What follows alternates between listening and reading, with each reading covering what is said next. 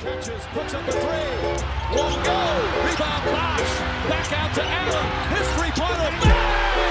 Tie game with five seconds remaining. Eravamo tutti stupiti delle cifre di Clarkson quest'anno.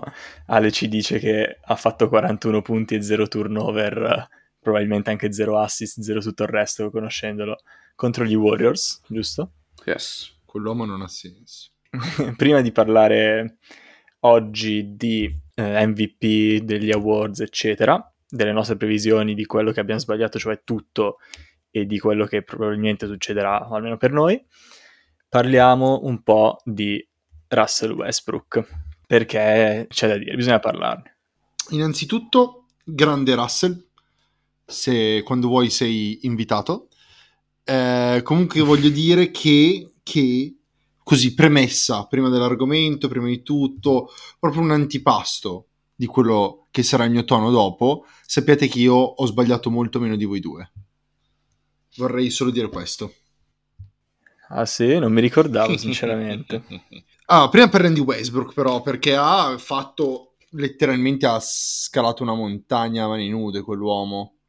Ha superato Oscar Robertson facendo registrare la sua tripla doppia numero 182 con una prova da 28 punti, 13 rimbalzi e 21 assist.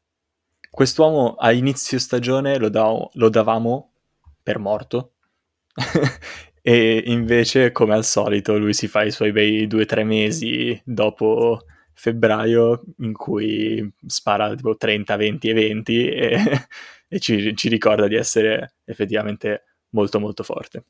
Ale, da nostro resident uh, Westbrook hater, cosa ci dici? allora, intanto dico a tutti quanti che quest'uomo mi ha consigliato di non prendere Westbrook in una trade. Puntualmente era tipo verso febbraio-marzo, quando stava iniziando a giocare bene. E quindi grazie Giallo per non avermi Niente. fatto vivere questi mesi decenti di Westbrook. E non, non sono un hater, io dico le cose come sono e quelle che vedo, soprattutto quando si parla di Russell Westbrook. È un giocatore che veramente, per quanto mi riguarda, ha soltanto quello nella sua carriera da poter far vedere. Faccio le triple doppie, punto.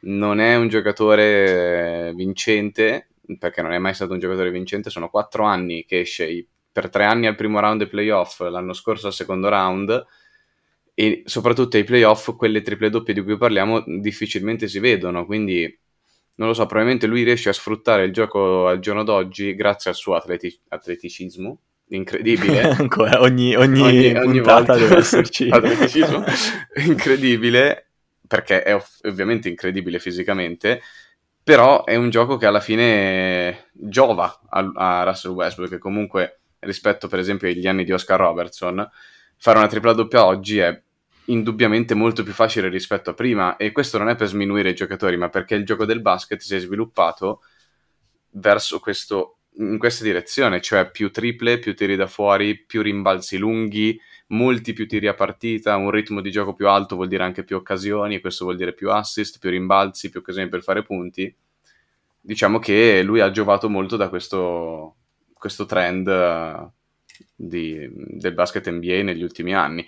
Poi a me come giocatore non piace, non è mai piaciuto, prende delle brutte decisioni quando c'è da prendere le decisioni quando si parla di basket ovviamente, specialmente alla fine delle partite, tira male e nell'NBA di oggi chi tira male ai playoff si vede che viene exposed, cioè viene fatto vedere, vengono fatti vedere tutti i suoi limiti.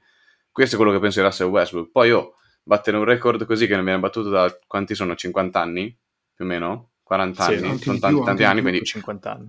Tanto di cappello, complimenti, però per me rimane i giocatori di prima, non è che adesso cambi, cambia la mia opinione.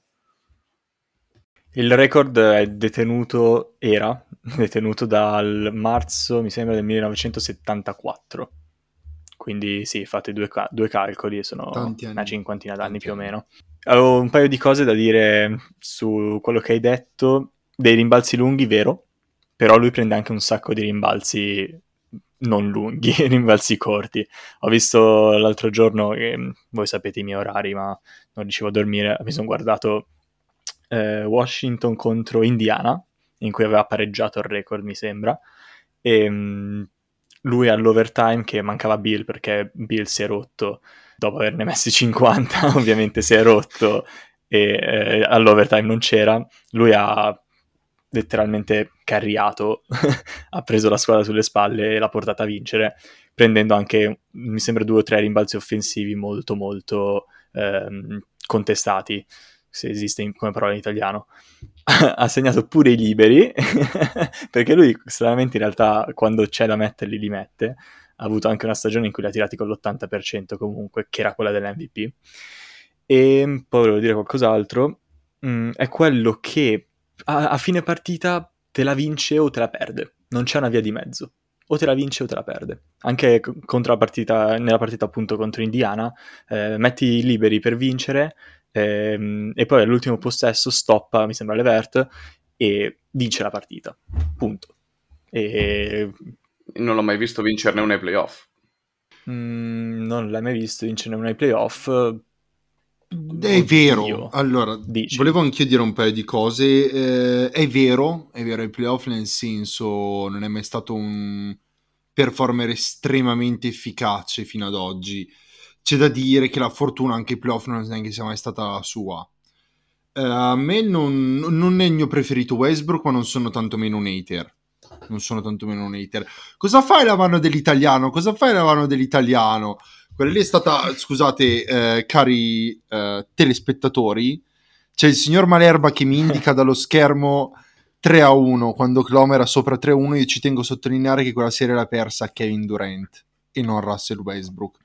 È stato assolutamente più nocivo e nullo Kevin Durant di Russell Westbrook. Comunque, tornando. Per me l'hanno vinta gli Warriors, però vabbè. Infame traditore, mamma mia, mamma mia. Vabbè.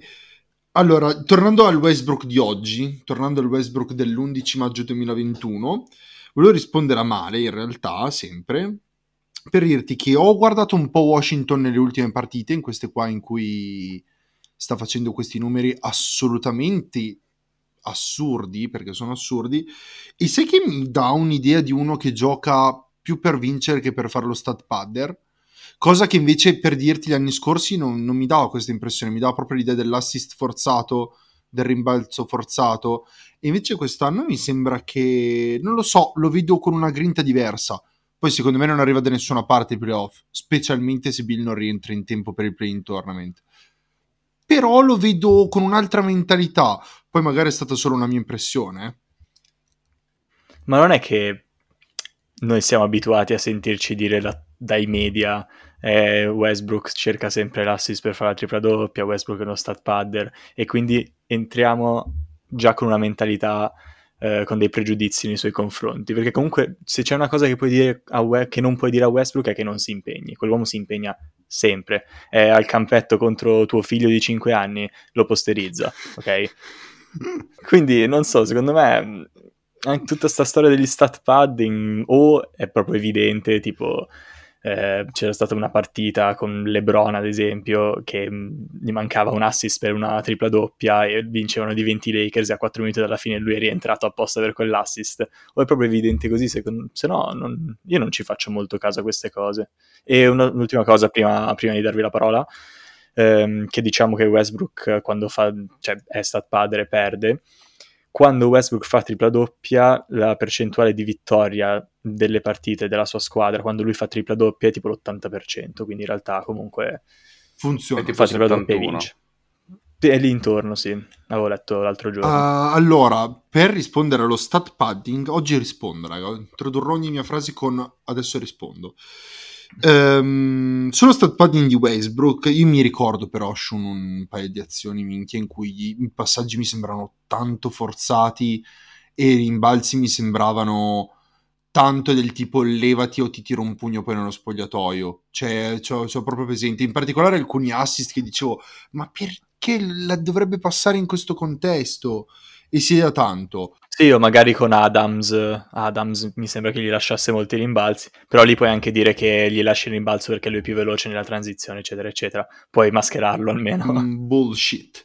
Io ti dico, in queste ultime partite non mi ha dato questa impressione, mi sembra bello tosto.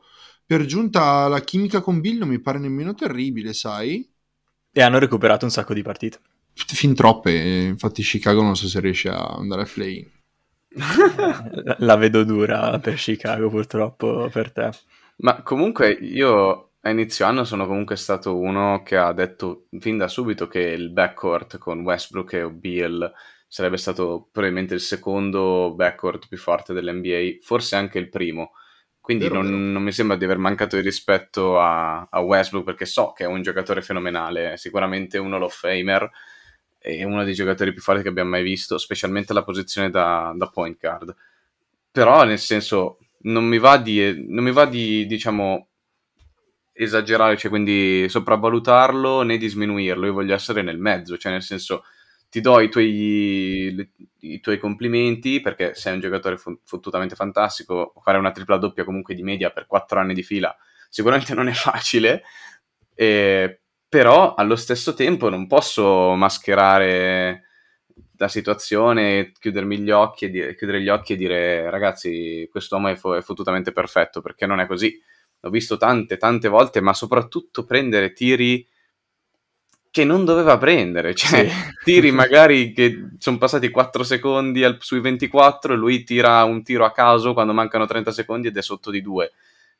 cioè, non lo so, mi sembra un po' non è bravo nel, nel prendere una decisione. Questo secondo me assolutamente no. E poi, vabbè, puoi dire che è uno stat padder come non puoi dirlo, ma quello lì è semplicemente odiare un giocatore senza alcun motivo. Cioè, comunque, anche solo prendere un rimbalzo in NBA non è mai facile.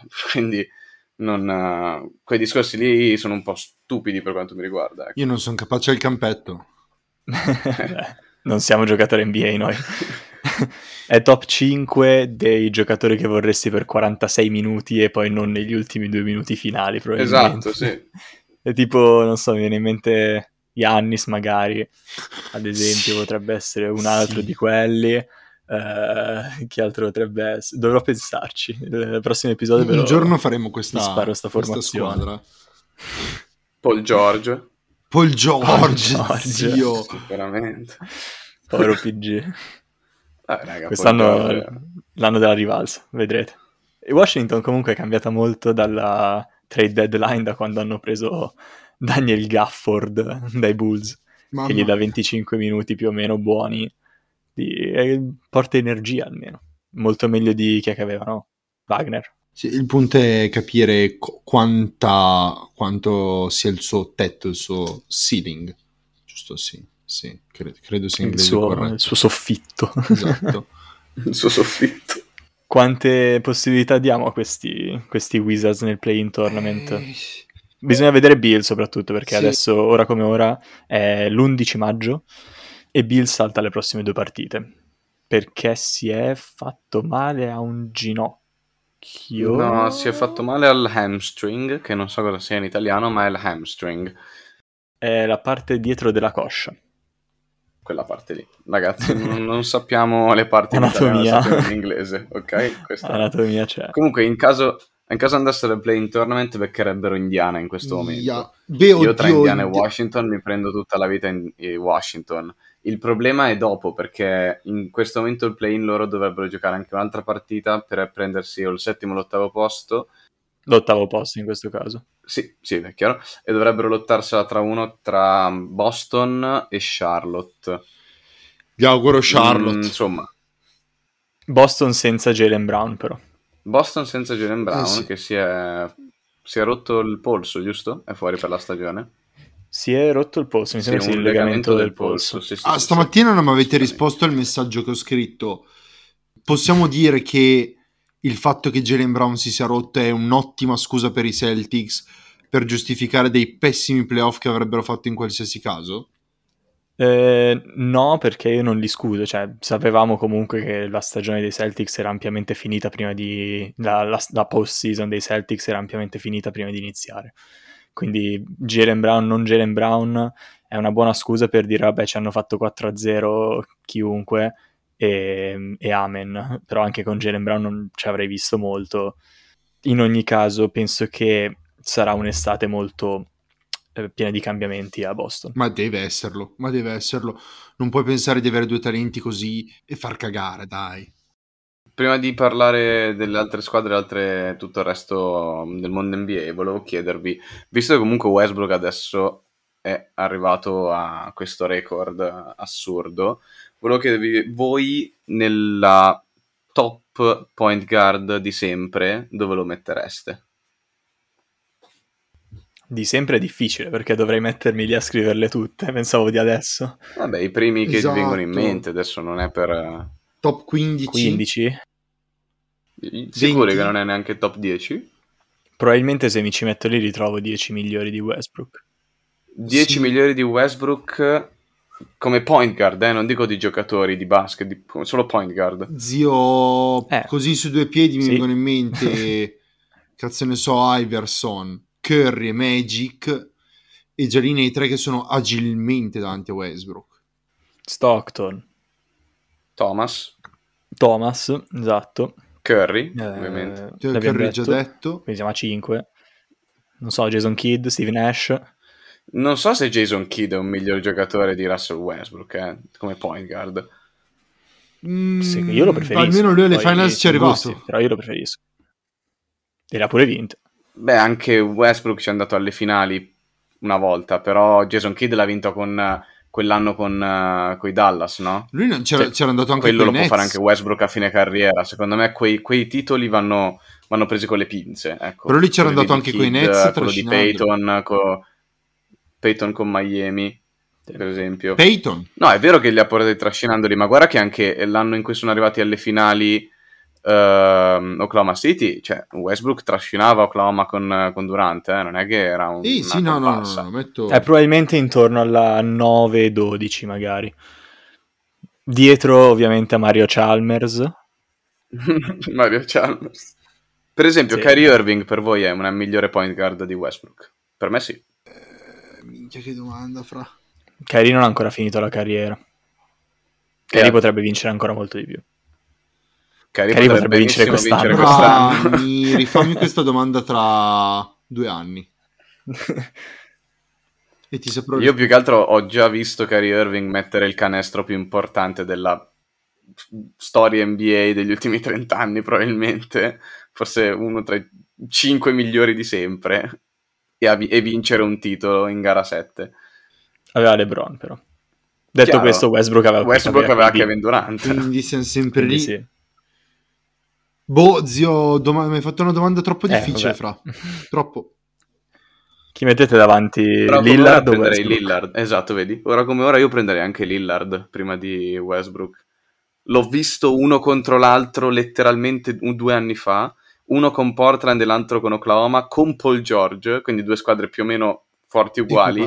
E gli, gli ha fatto un culo grosso così. Cioè, raga, Lillard in questo momento è è più forte di, di Westbrook. No, è più forte, però come carriera chi ci metti?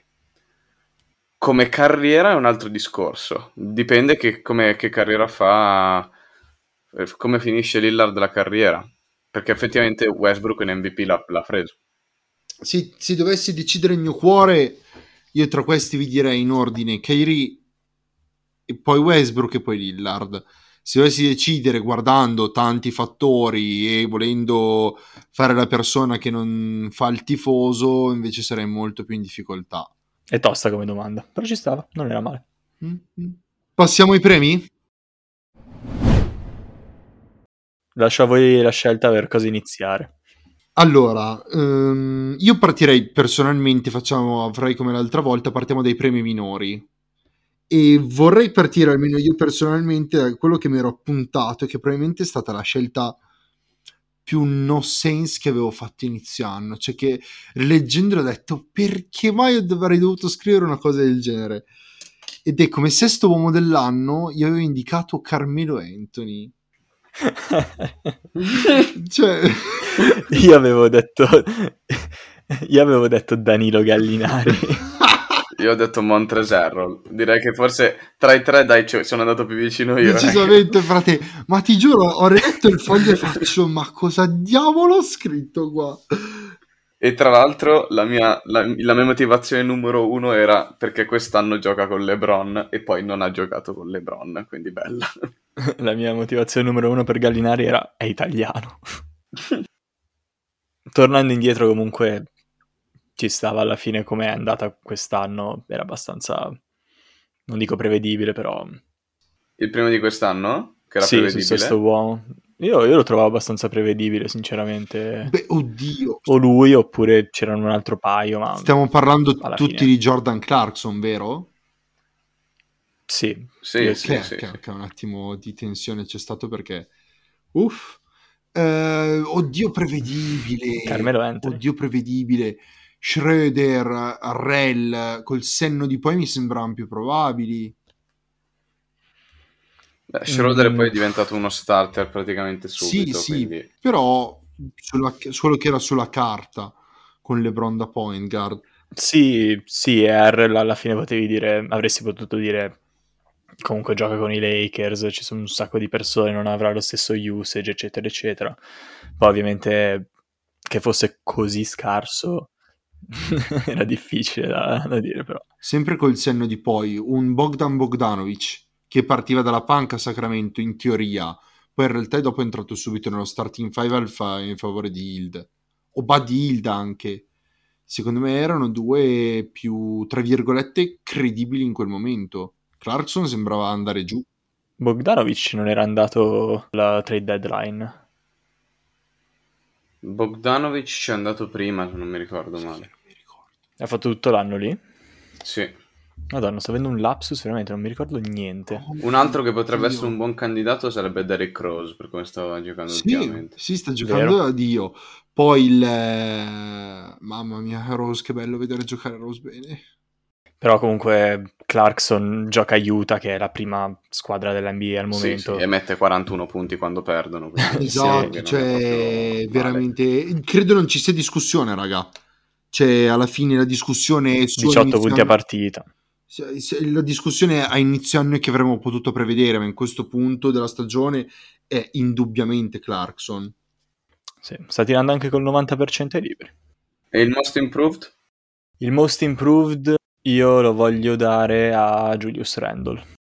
Non vedo altri, calmo- magari Christian Wood, possibile, Ha giocato troppo però poco. ha giocato poche partite. Che altro potrebbe esserci per il most improved? Rosier.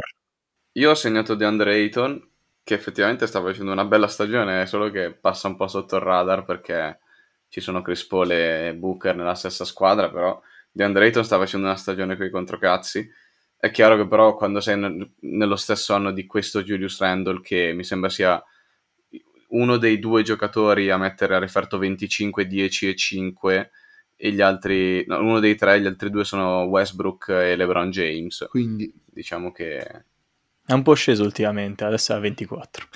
wow. No, la, la statistica era 20-10-5. Scusate, 20-10-5.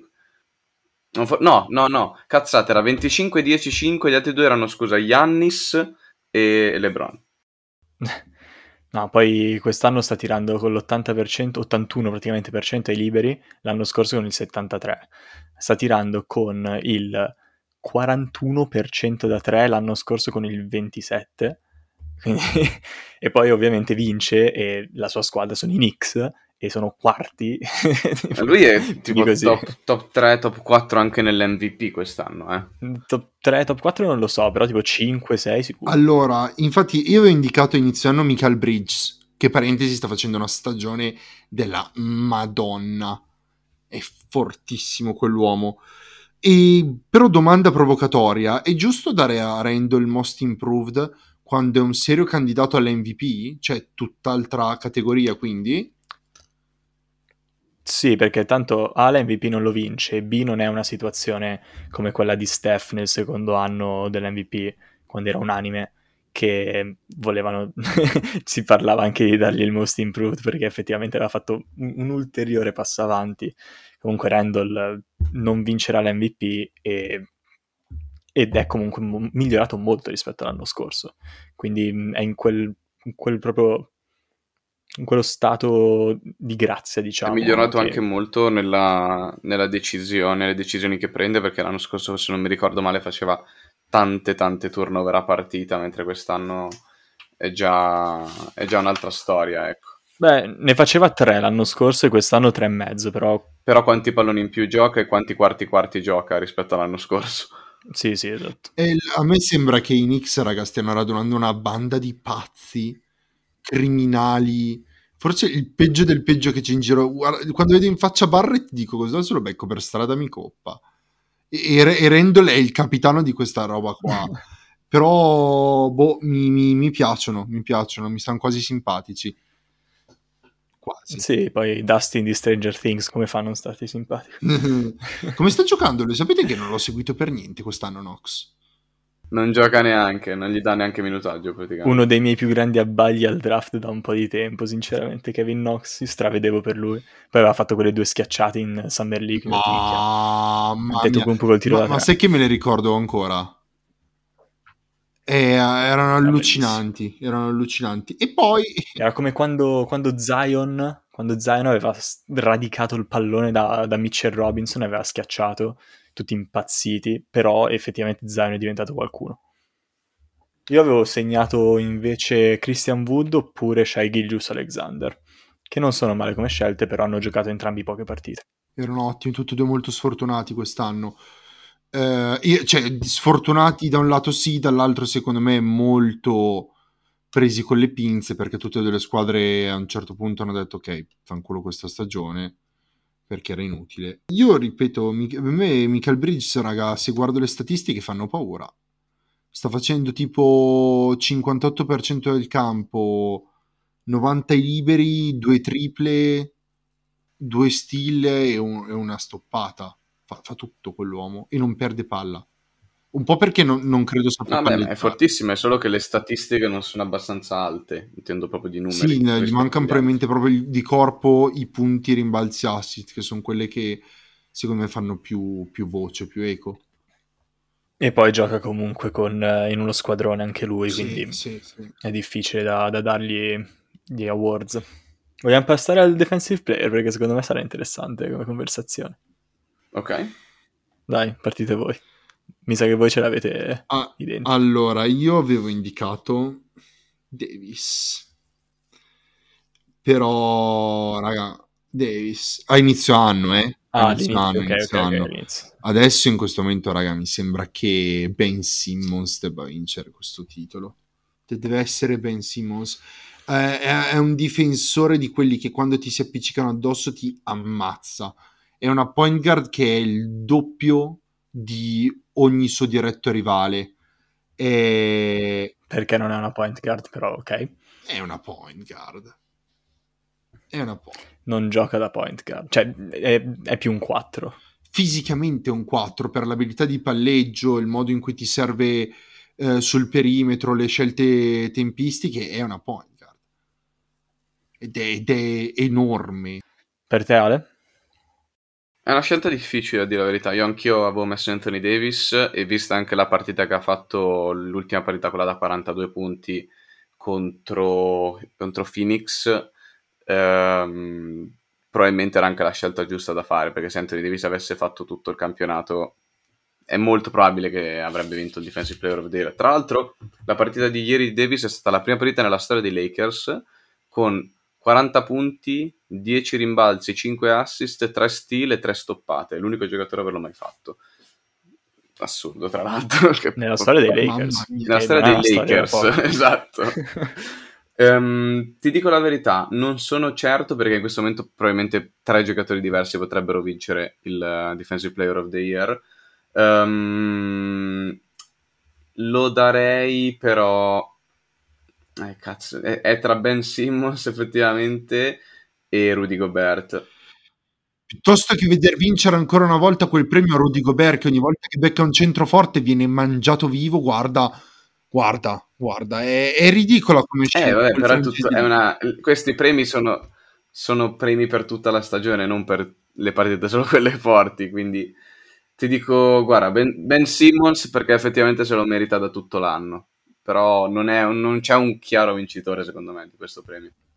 Ma Io invece ti dico Gobert più di Ben Simmons perché mh, Ben, Simmons ovviamente eh, ci sta ampiamente in questa discussione. Se dovesse vincere lui, non sarei per niente eh, infelice e non direi che non se lo merita, ovviamente. Però ti dirò, Ben Simmons a parte che sono due giocatori difensivamente completamente diversi, Sì, eh, quello. è che mh, Gobert è proprio il fulcro della difesa dei Jazz, che sono primi.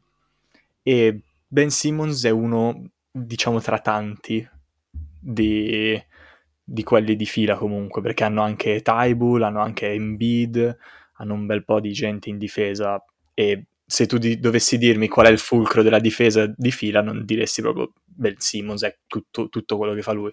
Invece i Jazz, eh, per i Jazz, Gobert è proprio dominante in difesa ed è lui il centro. Eh, ho una statistica molto interessante che dice che quando Gobert difende lo screen di un pick and roll, Utah concede solo 0,85 punti per azione, che è pochissimo, ed è ovviamente primo nell'NBA. Ehm, quindi il fatto che lui difenda così bene il pick and roll permette ai giocatori sul perimetro di non dover collassare all'interno della difesa per, all'interno dell'area per evitare il, um, la penetrazione perché tanto c'è Gobert e anzi ho visto partite in cui eh, dopo tipo quattro volte in cui Gobert stoppava l'uomo che penetrava proprio hanno, hanno deciso di non entrare più in area. E io questo lo trovo incredibilmente è assurda come cosa e volevo premiarlo quest'anno più, secondo me se lo merita più quest'anno degli altri anni Uh, allora, allora, io ti dico, è vero che Rudy Gobert è indubbiamente il fulcro della difesa di Utah, anche perché è un difensore eccezionale, la stazza, il tempismo, la coordinazione, tutto che glielo permette. Uh, d'altro canto, um, Ben Simmons, pur essendo in una squadra in cui il talento difensivo probabilmente ce n'è di più che Utah, perché tu, tu c'è Matisse Tibull, si, si pronuncia Tibull alla francese, no? Mm, penso sia Thibault Boh, no, non lo so. non lo so, io l'ho sempre Beh, però pronunciato effettivamente Tibull, Matisse eh, perché credo sia francese. Eh, c'è Embiid, comunque c'è un Danny Green che Danny Green. quindi sono tanti difensori eccezionali, però quando c'è quello forte glielo danno a Simmons. Quando c'è quello che devono dire questo sta qua non si muove, gli metti Simmons perché ha una duttilità in difesa. Pu- può uno con quel fisico essere in grado di marcare anche le altre guardie senza schiacciandole completamente. Le, le devasta sotto quel punto di vista. Eh, quindi ti dico: sì, da un lato è vero che Gobert è un, uh, l'idea attorno a cui costruire, fila può uh, ovviare a questo problema di avere un'idea centrale. È più un, un uh, quello di Utah è più un sistema contro una difesa individuale di, di fila, secondo me è proprio un ragionamento diverso. E, e Simmons è la punta di diamante di una difesa eccezionale. Fila sì, bene. però fila bene, sì. però hanno, hanno anche comunque Embiid, quindi non so. Gobert appunto mi sembra più... volevo premiarlo più per, per quello. Anch'io avevo Comunque detto se guardiamo, se guardiamo i defensive win shares, che vuol dire appunto quante vittorie effettivamente mi porti grazie alla tua difesa, Rudy Gobert è primo con 4.9, Chiaro. poi c'è Randall con 4. Ricordiamo che i Knicks sono la difesa numero uno nell'NBA, raga, quindi Ah, motivo ok, sì, c'è. senso. Draymond Green con 3.3, Jokic con 3.3 Jokic. e Antetokounmpo con 3.2. Questi sono i primi 5. Per trovare Simmons dobbiamo andare all'ottavo. Zio Jokic non ha Jokic per un attimo aveva tipo due, sta- due rubate a partita. Eh. Ah, tra l'altro, tra l'altro, in tutto questo, Gobert quest'anno sta facendo 2.8 stoppate a partita, giusto per dire. Mica poco. No, vabbè, per carità. E, e non stiamo comunque parlando di Giannis Antetokounmpo che può letteralmente difendere tutti i giocatori sul campo senza problemi. Comunque Tybull è australiano, australiano con quel cognome. a quanto pare. Che delusione. Avrà origini. Come Matthew della Vedova. Mi lascia parecchio perplesso, devo ammetterlo. Passiamo al prossimo premio? Prossimo premiozzo? Sì, passiamo al coach dell'anno. Il coach dell'anno che non avevamo neanche pronosticato inizio anno noi, vero? No, cioè siamo fottutamente sbattuti. Forse ci avevamo fatto una conversazione lì sul momento, ma poi Io avevo detto Doc Rivers probabilmente, che non è male in realtà come coach dell'anno quest'anno, se non esistesse Monty Williams, coach dei Phoenix Suns, Sì, zio, deve secondo vincerlo lui. porterà a casa questo titolo. Secondo me lo vince Schneider. Sì, è possibile. Thibodeau, No. perché no? Eh, Thibodeau mi sembra un po' esagerato, però Schneider ci può stare. secondo me tra Schneider e Monty Williams me lo darei a Williams perché ha fatto un balzo in avanti enorme, cioè tipo i 30 partite in più. Quindi secondo me se lo Sì, uno dei, uno dei due lo vincerà comunque, Sì, sicuramente. Sì, sì, sì, sì. Anche perché... Dubito lo diano a, a Rivers. Anche secondo me non la danno a Rivers probabilmente perché partiva da una squadra già più forte di queste due e con un talento infinito. Cioè doveva solo trovare modo di far quadrare i pezzi. Trovo che il balzo in avanti più clamoroso possa premiare veramente Monty Williams. Sì, anche secondo me.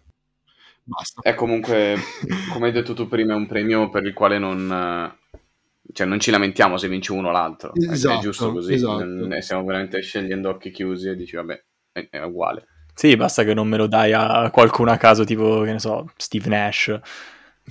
no, dai, per favore. Steve Nash fa lo stesso lavoro che faccio io. L'altra volta abbiamo balzato completamente l'argomento, non ce lo siamo segnati, ne abbiamo parlato per un minuto e oggi ne abbiamo parlato addirittura per un minuto e 20 secondi del Coach of the Year. Cioè, ci siamo proprio sprecati. Io lo darei a, a Popovic. Come sempre. Eh, ci sta. Il rookie dell'anno, raga, che secondo me è la discussione più interessante. Eh, questa è tosta, zio. Questa è tosta. Questa è tosta. Eh. Io sono abbastanza sicuro. La Melo. Alla fine quelli che se la giocano sono Lamelo, Anthony Edwards E, e quello di quello dei Kings eh, e Tyrese Haliburton Halliburton. Eh, Raga, la Melo. E, e Emmanuel Quickly. e Emmanuel Quickly, sì. L'uomo floater. The man. Beh, io... per me è Anthony Edwards. Sì, più di Lamelo. Io ci vedrei meglio Lamelo. La meglio. Ha saltato troppe partite. È lo stesso, è lo stesso ragionamento che hanno fatto con chi era? Con Ben Simmons. Che, o con Trey Young. È la stessa cosa. Cioè, hanno giocato molto bene gli al- hanno gio- per esempio, Trey Young ha giocato molto bene a metà di stagione, anche meglio dell'altro, però giustamente non l'ha vinto perché l'altro ha giocato bene tutto l'anno. Con Ben Simmons e Donovan Mitchell stessa cosa. Ben Simmons ha giocato bene tutto l'anno e Mitchell ha giocato anche meglio la seconda parte di stagione, ma alla fine ha vinto comunque Simmons. Secondo me Edwards comunque al primo anno in, eh, in NBA, ricordiamoci che sta girando comunque sui 20 punti a partita, quindi fa più punti di Lamelo comunque. E alla fine, ragazzi, ho visto degli exploit da parte di Anthony Edwards impressionanti, tanto quanti quelli di Lamelo, eh, per carità. La differenza tra i due è semplicemente che uno ha giocato tutta la stagione e l'altro no. Però d'altro canto io potrei dirti che eh, Minnesota comunque ha anche dei giocatori abbastanza forti, per cui cioè, Towns è molto più forte di qualsiasi giocatore su, eh, nel roster di Charlotte, per dire.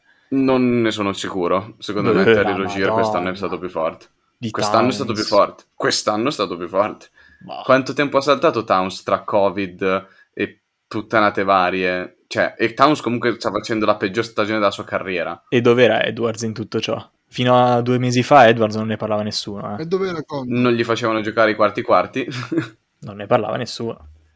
Beh, uno non ne parla nessuno perché non è la Melo Ball e se fa un mezzo passaggio decente finisce su ogni highlights del Oh, mondo. Fa dei passaggi Uno. incredibili. Due, porca puttana, non giocava al quarto quarto, è chiaro.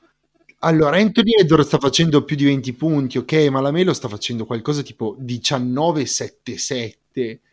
È, è fortissimo quell'uomo. Sì, tu potresti dire comunque che effettivamente ha saltato troppe partite. Lui adesso ha 47 partite giocate, ne mancano tipo 3 o 4, quindi arriverà intorno ai 50 su 72, che è tante, sono tante partite Questo, saltate. questo premio si chiama Rookie of the Year, non è che dice il più forte rookie in circolazione, si chiama Rookie of the Year. Allora lo darei Punto. ad Ali Burton, perché Ali Burton è stato consistente in tutto l'anno. Beh, ma sem- è sempre stato più forte Edwards comunque, tranne forse per il primo mese di NBA, per il resto è sempre stato più forte Edwards. Mm, non lo so, in questi casi li darei a- ai giocatori più forti proprio, e quindi alla Melo. E se lo dividessero a metà, come hanno fatto con un... L'hanno già fatto in passato. Hanno già dato il premio a due giocatori. Why not? Why not? È che piuttosto che premiare qualcuno perché ha giocato tante partite, mh, lo darei a quello che ha giocato meno partite ma è chiaramente più forte. È tipo un- una di quelle situazioni non così estreme, però come l'anno di Embiid, che alla fine l'hanno dato a Brogdon che se la contendeva con Saric. Cioè, Vabbè, che schifo quell'anno, però Ok. Non potete dirmi che vedendo certe partite di Anthony Edwards non dite ok raga, questo giocatore può essere effettivamente fortissimo. Sì, ma fra Cioè, la Melo, effettivamente fortissimo. la Melo ha preso una squadra in cui letteralmente l'unico che sapeva palleggiare senza tirarsela sui piedi era Terry Rosier e li aveva portati a un certo punto al quinto posto. Allora, a parte il fatto che non è vero, non è vero e tu dovresti saperne meglio di basket. L'anno scorso Charlotte è stata molto più forte rispetto a Minnesota l'anno scorso e Minnesota quest'anno è letteralmente una delle tre squadre peggiori di tutta l'NBA, mentre Charlotte comunque ha gente come Devonte Graham dall'anno scorso, Ah. Terry Rozier, ha fatto un anno quasi intero, ehm, come si chiama? Aiutami, quello che adesso è rotto e ovviamente ce l'aveva al. Fanta.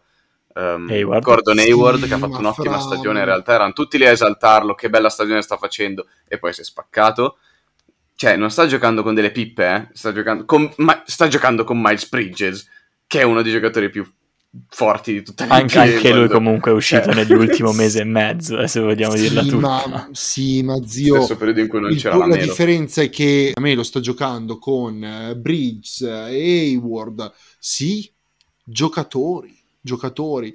Minnesota, Towns che potenziale e con chi MVP. gioca Edwards? Towns che potenziale da MVP. Eh, D'Angelo Russell non so di cosa sia potenziale, so che ne sta mettendo non dire 23. D'Angelo Russell per Fra, ne sta mettendo Non- non 23 dire D'Angelo partite, ma Russell, per porca favore. miseria. non dire D'Angelo Russell per favore ha giocato forse tre partite quest'anno forse. Da quando l'hanno messo panchinaro comunque sta giocando Mm, molto meglio. sta sparando, Russell. sta facendo fioccare dolore sulle squadre avversarie. Stiamo veramente paragonando una squadra ai Minnesota Timberwolves. Cioè, fanno, fanno veramente schifo. Neanche loro madre vuole. Oh, no, scusate. Oh, wow, wow. Non la taglierò così sarà un- un'unta sul tuo nome. esatto, esatto. Quindi io dico la Melo, Non Carlo pure, mela, di- e tu invece di- dici Edward. Cioè, scusami, tu aspetta, vorresti dirmi che secondo te D'Angelo Russell non sarebbe titolare a Charlotte? No. Secondo me neanche, tra l'altro. Ma come neanche. no? Ma come no? Perché play ci metti Rosier e da guardia ci metti la Melo. La Melo e D'Angelo Russell e Rosier in panchina, raga. No, Rosier eh, rende bene da, da play titolare. Ma vabbè, sorvoliamo, sorvoliamo. Non ho voglia, non ho voglia di incazzarmi anche stasera con le vostre opinioni da, da, da bar sport che sono sempre a inquinare questo podcast. Sempre. Ma io ti do ragione sulla Melo versus eh, Ant-Man. Passiamo all'MVP, dai, visto che è già tre quarti d'ora che stiamo registrando praticamente, non siamo ancora arrivati. Al-. Vabbè, ma il meglio si tiene per la fine. Il clou è per la fine. Però secondo me abbiamo tutti la stessa persona, quindi non è così clou. Allora, allora, Se non è ciccione e bianco non voglio parlarti. eh. allora, allora, no, credo lo vincerà lui. Credo lo vincerà lui. Personalmente, la mia campagna in favore di Embiid mi, mi dispiace abbandonarla. Cioè, è stato veramente devastante. Farmi scegliere tra Jokic e Embiid, io lo dico così, via, subito, Jokic e Embiid, è tosta, è tosta. Eh, la testa mi dice Jokic perché sta facendo una stagione, raga, che è pauroso, pauroso, veramente una cosa allucinante. Allucinante. E per giunta con un Murray sano e questo Michael Porter Jr. e, e questi Denver, queste sue braccia armate che per- sono perfetti per i suoi assist, è veramente una macchina da guerra. Però, raga, Embiid è travolgente. Tra- anche lui travolgente. Non ho, non ho parole per descriverli. Secondo me lo vincerà Jokic. Mi dispiace per Embiid, che forse fino a un mese fa l'avrebbe meritato lui. Sì, Jokic pure io, è l'uomo, tra l'altro è il giocatore che ha passato più la palla in NBA di tutti ed è anche in top, uh, top 10 mi sembra per, um, il, per blocchi, ok? Per blocchi portati nella Lega, eh, che è molto interessante come cosa, tra l'altro. Però si sta avendo un anno incredibile. Le, le statistiche comunque s- sarebbe anche ridondante dirlo, dirle. E, e detto questo, Embiid ci stava come MVP, però ha saltato troppe partite per me e quindi è, è lì un, un, gradino sotto con la gente come Steph, la gente come magari Yannis, quella gente lì. Quindi io dico Jokic. Temo, temo abbiate ragione. Io ti dico la verità, sono veramente tanto tentato da dire Steph Curry.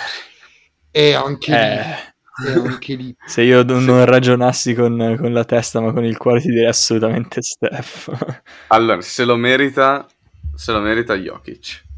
Perché comunque anche senza il suo miglior giocatore da quando si è rotto ha continuato a vincere. E sono comunque top 4 a Ovest, che non è facile lui sta mettendo i numeri più impressionanti della Lega. Ha giocato, mi sembra, tutte le partite, no? Ne sì. ha saltata forse una? No, no le ha giocate tutte. Quindi, ragazzi, quando davanti a una stagione del genere, a volte bisogna soltanto dare l'MVP e dire grazie perché ha fatto la stagione della Madonna. È un peccato perché mediaticamente sarà forse la, il peggiore MVP degli ultimi 10 anni, 15 anni. Ma, ma a Denver c'è mai stato un MVP, cioè in quel posto dimenticato da Dio. Beh, sì, Carmalone. Carmalone giocava aiuto, fra. Carmalone Oddio, sì. Oh, non so perché il mio cervello ha detto Carmalone, forse Sai le montagne. Perché? No, le, le montagne, le della, montagne. Della, della, maglietta di, sì. di, di, Utah sicuramente. Sì, le montagne mi hanno, mi hanno fregato. Però ho capito che mediaticamente è, è un po' bruttino, no? Cioè, Jokic MVP. Sì, però d'altro okay, canto è, è proprio tipo il fenomeno che può scatenarti una reazione allucinante nel pubblico, perché è anche il tipo che potresti tranquillamente beccare al bar con una birra ed è l'MVP. Non lo so, questo controsenso... E ti fa capire quanto è soft questa NBA. Eh, sì, ma non lo so, secondo me a livello mediatico potrebbe essere quello che fa impazzire il pubblico per il controsenso umano che rappresenta. E eh, in, uh, in America c'è un razzismo al contrario quando si parla di NBA. Addirittura. Reverse racism. esatto. Comunque, a quanto vedo, non c'è mai stato un MVP di bianco. C'era arrivato vicino bianco. Carmelo C'era... C'era arrivato vicino Carmelo, sì. Carmelo Anthony è l'unico giocatore della storia dell'NBA a aver vinto il premio per rookie, the, rookie del mese tutti per tutti i mesi e aver perso il Rookie of the Year contro LeBron, che ovviamente Rip. l'ha preso anche lui ogni singolo mese a Est.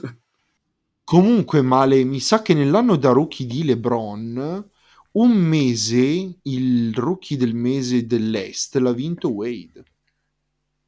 O Darko. For sì, sure. Eh. Possibile. Può essere Wade, dovremmo verificare. Dovremmo verificare, ma sai che mi pare di ricordare così? Boh. Però vabbè. Sì, ma noi siamo così, noi spariamo sentenze senza verificare, sì, poi sì, sì. nel caso... Ma noi lo facciamo per vedere se il nostro pubblico è attento, che va a rivedere, no? È preparato e attento. Ecco, se tu sei del pubblico e sai che abbiamo sbagliato, commenta, commenta, commenta, avanti, commenta, provaci che poi ti portiamo qua in trasmissione e poi mi infurio come una bestia. Dai stronzo, dai, commenta. Vabbè, come, come, dico sempre prima della serata, ai postumi, l'ardua sentenza. Bene ragazzi, quindi tu, siamo tutti d'accordo con Jokic? Sì, sì, lo vince lui, fra. Vabbè, vince sì, lui. diciamo di sì, ragazzi, se lo merita. Peccato per quest'anno Steph, perché merita. quest'anno è veramente Però assurdo. Steph, sì, è assurdo. Se solo Steve Kerr lo facesse giocare, come sempre. Se lo giocassi quarti quarti. Che cazzo. Ah, eh, sono d'accordo. Mi piace vedere i miei pupilli giocare.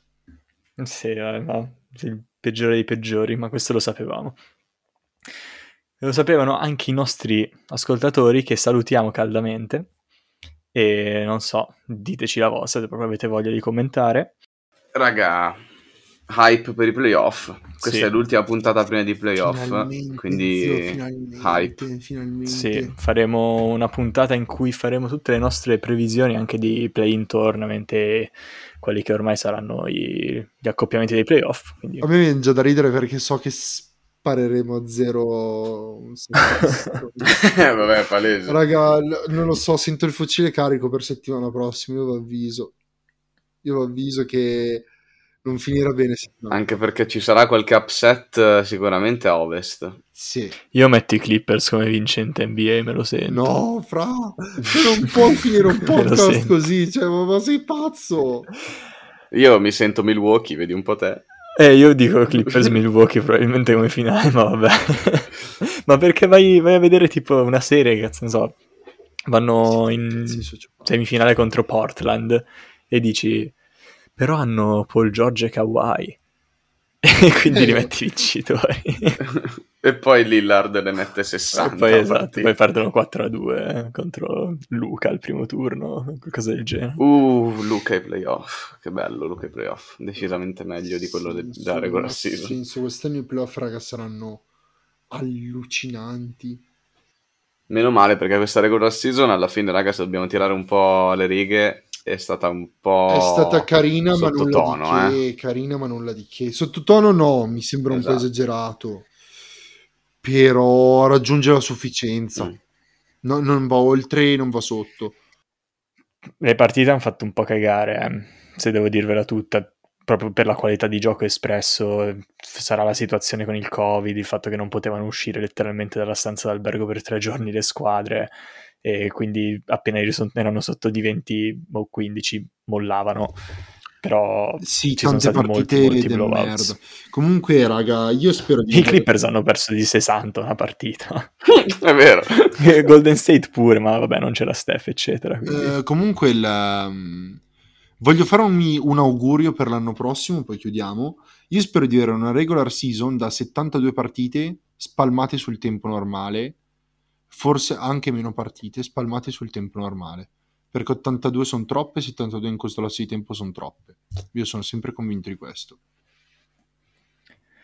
Eh, si vedrà cosa, cosa farà la Lega, anche per il play-in, però penso che rimarrà il play-in. Ma Resterà- sul play-in si può discutere, anzi, se volete la prossima volta ne parliamo.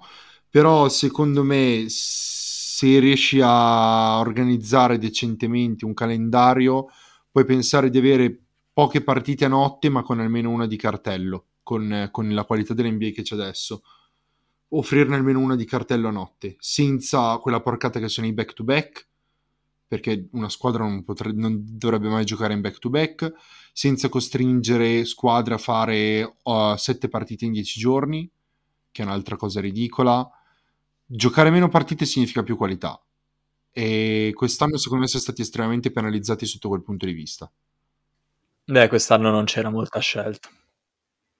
Signori, chiudiamo che vado a dormire. Vado a dormire, dai. C'ho un sonno Va bene, il mondo non... Così. aveva bisogno di saperlo. Sì, sì, sì, sì, sì. Amici, auguratemi una buona notte e voi invece state svegli a guardare il basket ed ascoltarci. Seguiteci su tutti i social, ovunque, ovunque, cercateci. Siamo, tra un po' sbarchiamo anche su LinkedIn, così. Perché no? È un social utile soprattutto. Cercateci, siamo i Corner 3 con un 3 al posto di lei, quindi Corn 3 R 3 buona NBA. Ciao a tutti, buon NBA. Ciao.